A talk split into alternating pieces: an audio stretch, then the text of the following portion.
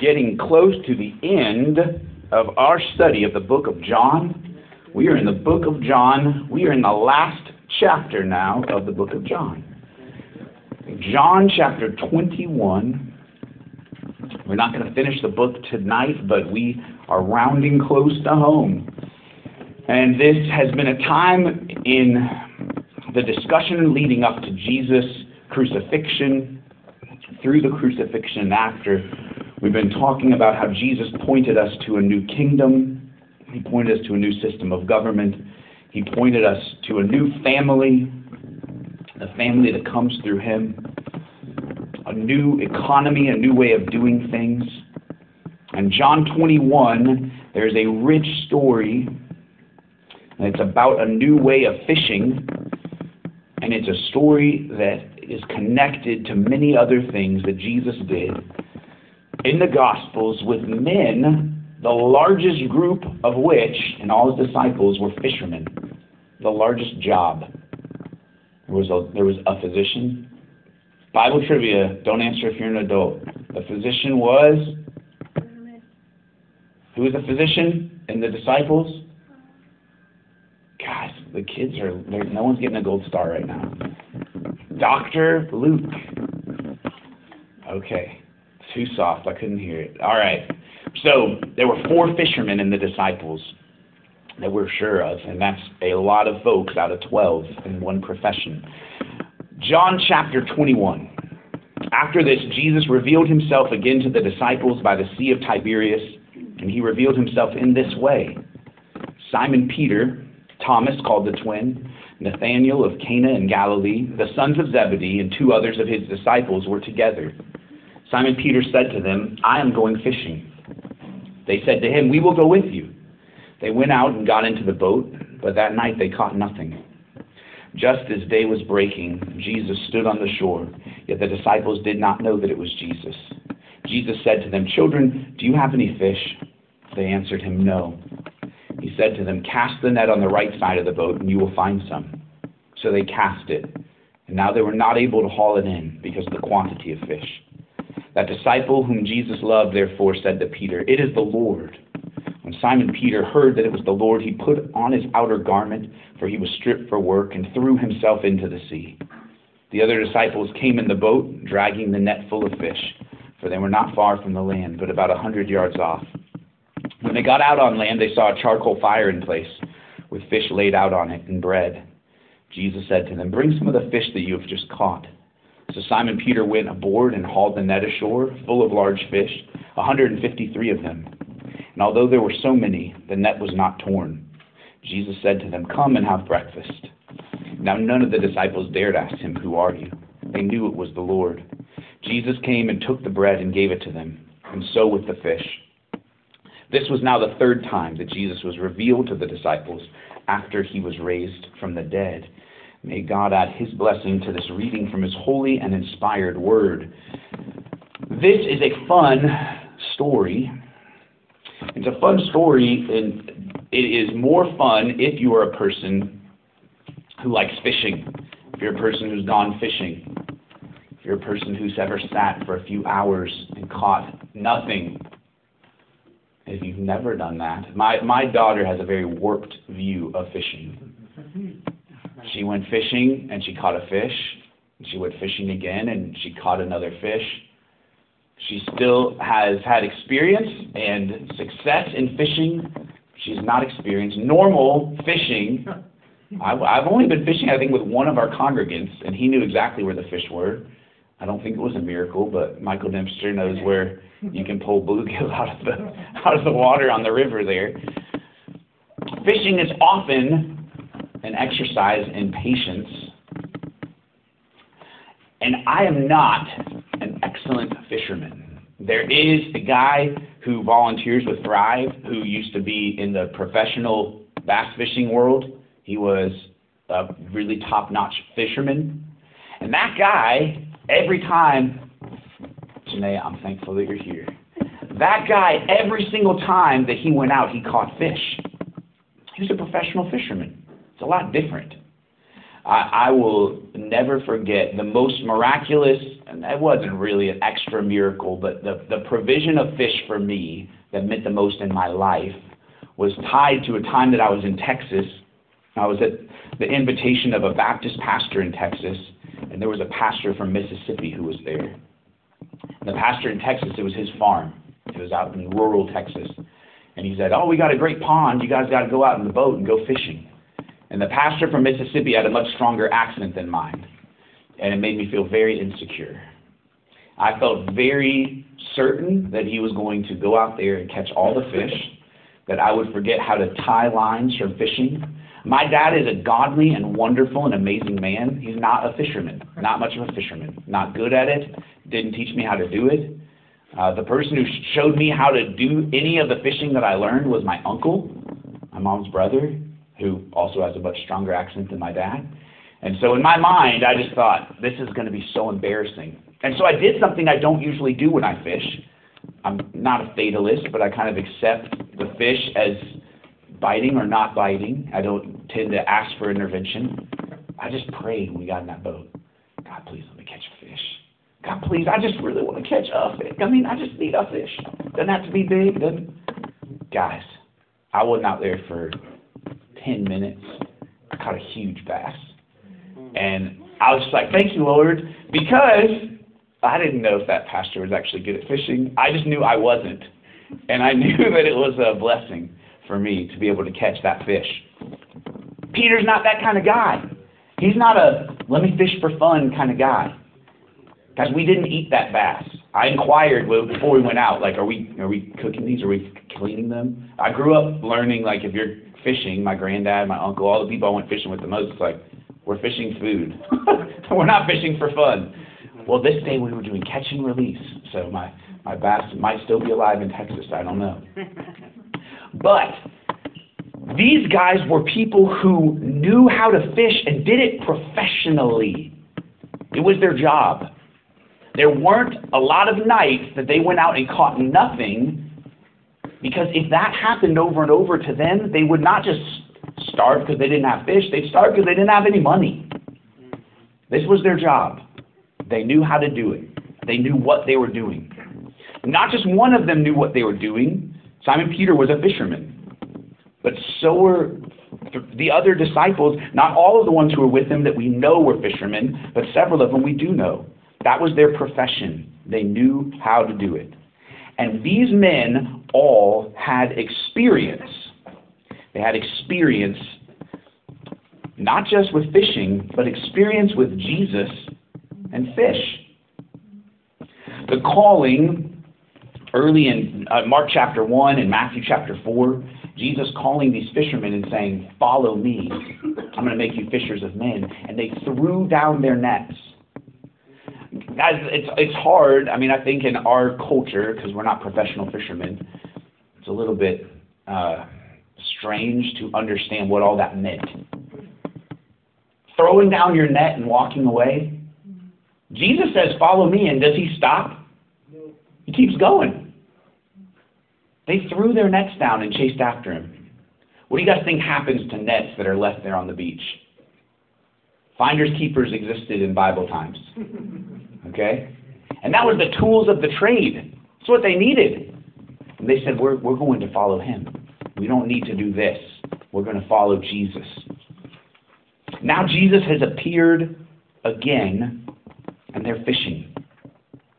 It is argued by a bunch of people who were wrong that this other story in Luke chapter 5 is the same story. It's not, and I'm going to tell you why. Luke chapter 5, beginning in verse 1, "On one occasion, while the crowd was pressing in on him to hear the word of God, he was standing by the lake of Gennesaret, and he saw two boats by the lake, but the fishermen had gone out of them and were washing their nets. Getting into one of the boats, which was Simon's, he asked him to put out a little from the land, and he sat down and taught the people from the boat. And when he had finished speaking, he said to Simon, 'Put out into the deep and let down your nets for a catch.'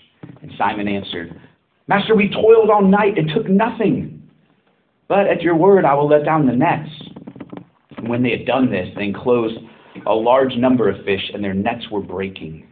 They signaled to their partners in the other boat to come and help them, and they came and filled both the boats so that they began to sink. But when Simon Peter saw it, he fell down at Jesus' knees, saying, "Depart from me, for I am a sinful man, O Lord." For he and all who were with him were astonished at the catch of fish that they had taken. And so also were James and John, sons of Zebedee, who were partners with Simon. And Jesus said to Simon, "Do not be afraid. From now on you will be catching men." And when they brought their boats to land, they left everything and followed him. Guys, is that the same event? No. Why do I say that? Well, because I'm theologically conservative, and for 2,000 years the church understood they were different. No, it's for a much more obvious reason. They're different stories. In one, the nets are breaking. In the other, the nets are not breaking. In one, Jesus is in the boat. In the other, Jesus is not in the boat. It involved the same people doing the same task.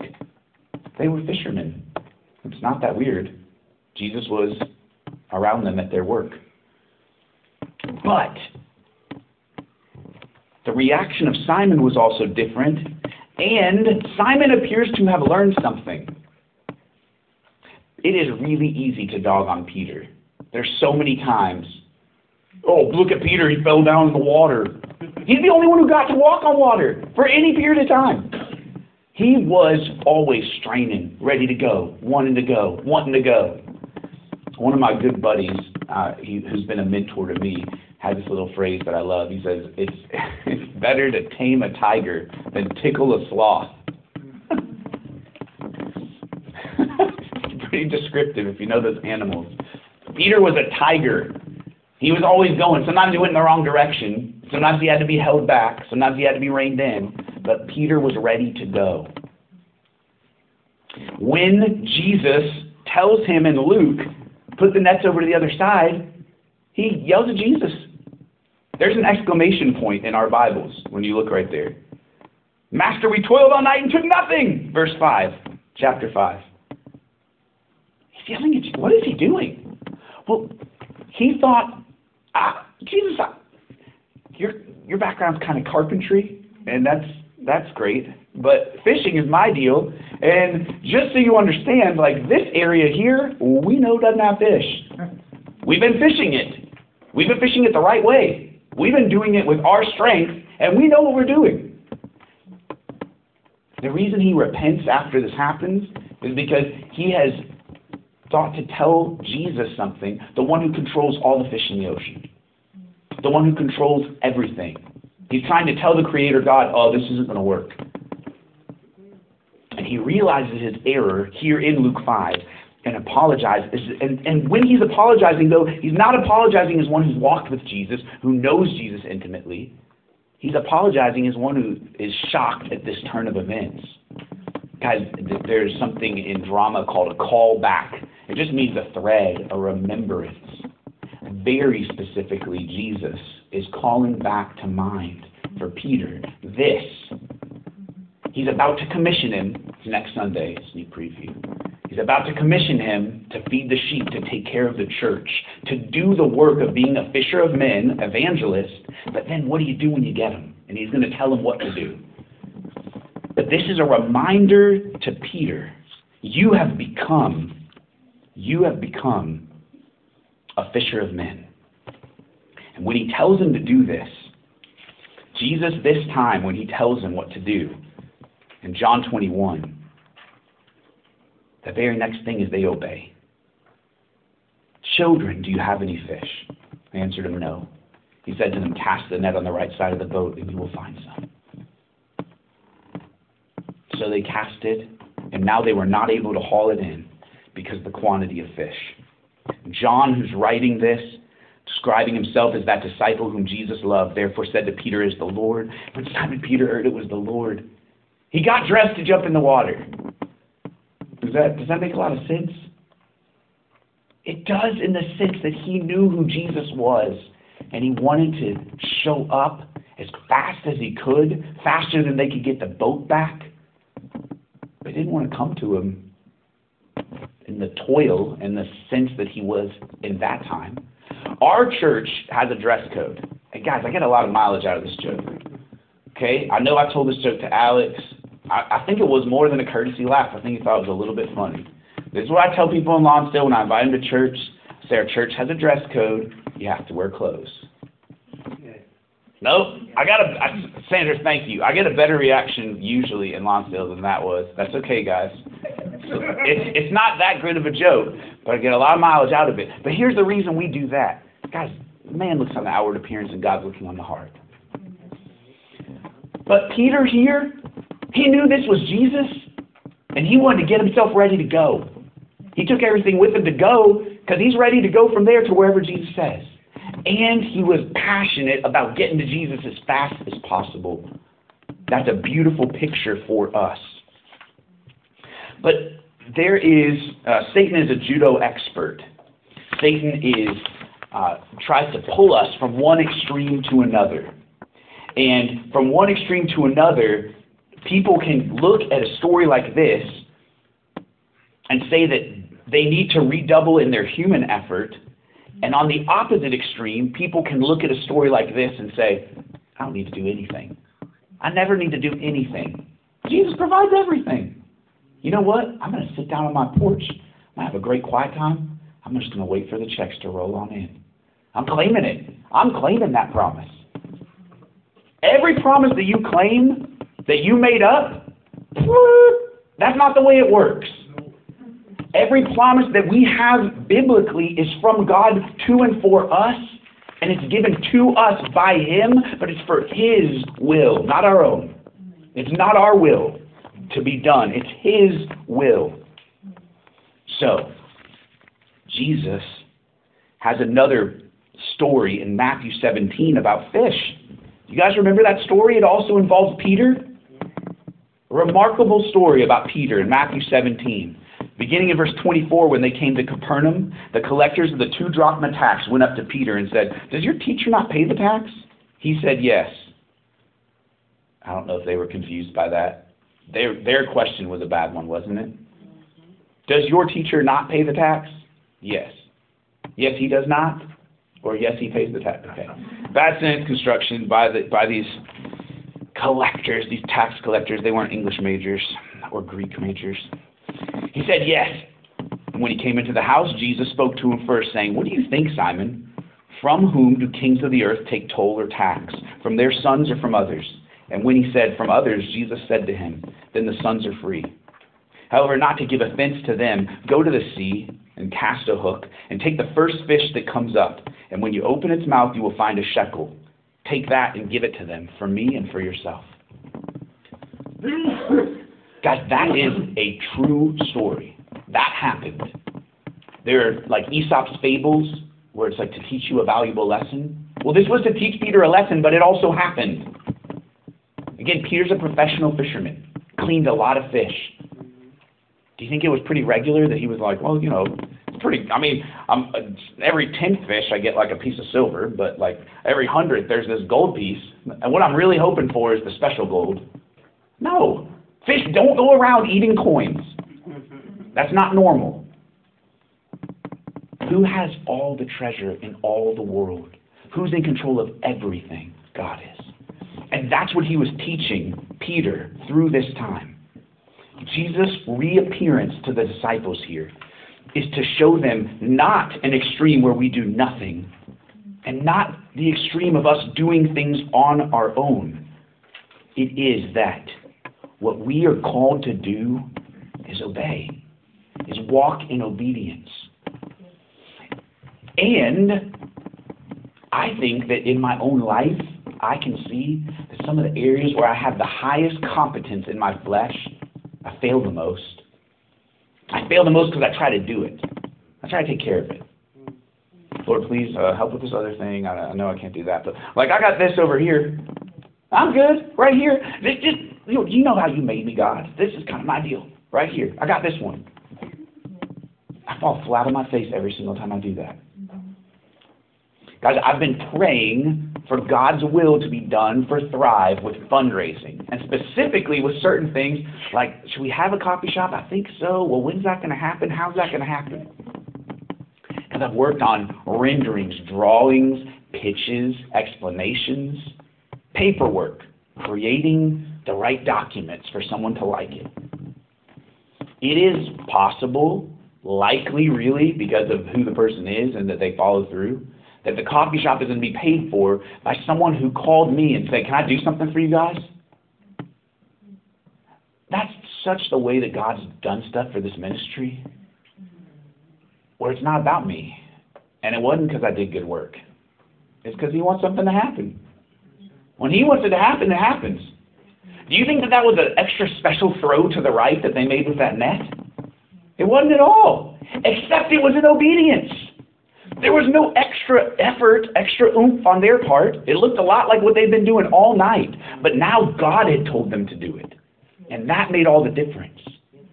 Our goal in life has to be to align ourselves with the will of God and to walk in obedience to bring him glory. To bring him glory. 2 Corinthians chapter 4 is very well known. And I think we quote often verse 7 and maybe not the rest. But we have this treasure in jars of clay to show that the surpassing power belongs to God and not to us. We are afflicted in every way but not crushed, perplexed but not driven to despair, persecuted but not forsaken, struck down but not destroyed, always carrying in the body the death of Jesus, so that the life of Jesus may also be manifested in our bodies. For we who live are always being given over to death for Jesus' sake. Well, I'm less familiar with that part. Are you sure that's the next verse? Yeah. For we who live are always being given over to death for Jesus' sake, so the life of Jesus also may be manifested in our mortal flesh. So death is at work in us, but life in you. Guys, when Jesus says, "Take up your cross and follow me," he's telling you to put to death not just the misdeeds of the flesh, but the strengths of your flesh. The things that you think you can do on your own, you can't. The things that you think you have competence in, you need Jesus. And it's easy for us to say, "Lord, thank you so much for showing up in this area where we know we're weak." Guys, get to know yourselves, your weaknesses, and your strengths, but recognize that you don't have any strengths. Biblically, there's nothing that we can do that is good apart from Christ. Nothing. And if we're doing anything well, it's because of him. It's through his power. The things that we think, "Well, okay, Lord, I've given you all my weaknesses." Guys, the bumper sticker, "God is my co-pilot," "Jesus is my co-pilot," I don't know. It's heretical, so I don't even remember what it says. No, it's a terrible idea. If he's your co-pilot, get off the plane. Okay? He's in charge. He's the pilot. He's not riding along with us, cheering us on, helping us out a little bit when we're, "Jesus, you need, I probably need you 3 or 4 times today, but other than that, nap. Just take a nap. Take a rest, Lord. I've got this." If you ever think that, you're wrong. Every time you think that, you're wrong. When I say if you ever, you do. I do. Peter is now going to learn something. Here's the amazing thing about this story. As Peter learned from the time in Luke 5 to John 21, he absolutely has. If Peter is culpable in that story as we are today, he is not. Why not? Because although he had seen the Lord, although he had been with him, although he had walked with him in the flesh, he did not yet have the indwelling power of the Holy Spirit living within him. He's supposed to wait on that. That's to come. That does come. Jesus tells him in John, this is coming. I won't be able to send you the helper until I've ascended. That's when it's going to happen. Guys, the book of Acts. We're not going straight into it. We've got something else coming up that's awesome for our church. But so I'll just do it right now. In the book of Acts, Jesus ascends, the Holy Spirit's power comes down, and Peter, who doesn't know, Bob, thank you, that scripture was perfect in worship. Peter, who doesn't know how to speak well, sees 3,000 people come to faith from a sermon in a day. That's the power of God. It's not the power of Peter. Peter wasn't a good speaker. And over, there's a pattern in Scripture where God takes people who know that they're weak, and because they know they're weak, He is glorified by using them. The economy of God doesn't look anything like our economy. Bread and fish, when there's more given, then there's less left over. The economy of God is such that when we are weak, He is strong. And we're always weak. We're always weak. So let's look to observe His strength in us when we walk in obedience. We know what He's called us to do. And guys, it is not the case. I mean, I'm so excited to say it's all His power, and it is, but it is not the case. Let me give you an example. This is Satan is a judo expert. This is what I can see people doing sometimes. Children, do you have any fish? They answered him, no. And then they took out their flute and started playing and said, fish, jump into my boat. Jump into my boat, fish. I don't know why this isn't working. Because there are people who overly spiritualize things to the extent that they're like, I don't do anything. I'm just waiting on the Lord. Okay, if God told you to wait, wait. If He didn't, then get to work. Go do what He's told you to do. And for all of us, that involves a great commission. I'm more of the kind of preach with your actions. If necessary, use words. Well, guys, when you're preaching, it's always necessary to use words. It's so weird. I've been mowing my neighbor's yard for 8 years, and he still hasn't come to faith. Well, have you ever told him he's going to hell? No. I'm more of like an actions kind of guy. We're called to share the good news of the gospel, and that requires talking. But do we do that in our own strength? Do we say, here I go. Today, 5 people are getting saved. I feel good about today. I drank some energy drinks. That's not how that works. Walk in obedience. Work. But do the work you're called to do. Let's pray. Lord, we thank You so much.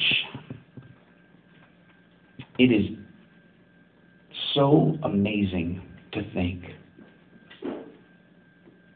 that we get to be the blessed people You talk about at the end of John 20 who haven't seen You face to face, but who see You in our lives, who see You in our hearts, who know ourselves enough, who know our weaknesses enough, that we know when it's You. We know that we are living a new life that's impossible apart from You. God, help us to not forget any of our wickedness and our wretchedness and our rebellion. And when we see good, help us to always give You the glory and the praise. Lord, we want to follow You. We want to obey You. We want to do what You called us to do. Help us to write a blank check for that. Help us to listen and go wherever You've called us and do whatever You've told us to. God, in areas where we've toiled in our own strength, help us to recognize it. Help us to surrender it. Help us to put our strength aside. Help us to lay ourselves down before You. God, if there are areas where You've called us to do something, where You've told us to do something, and we're sitting on our hands, I pray that we'll quit waiting. I pray that we'll, with urgency, obey. You're on the move, and we want to follow You. We want to run to You. We want to swim to You. We want to go wherever You're going with urgency, because this life is short and we're headed to eternity. Lord, give us strength and wisdom and discernment, and help us to always point everyone to the good news. In Jesus' name we pray. Amen.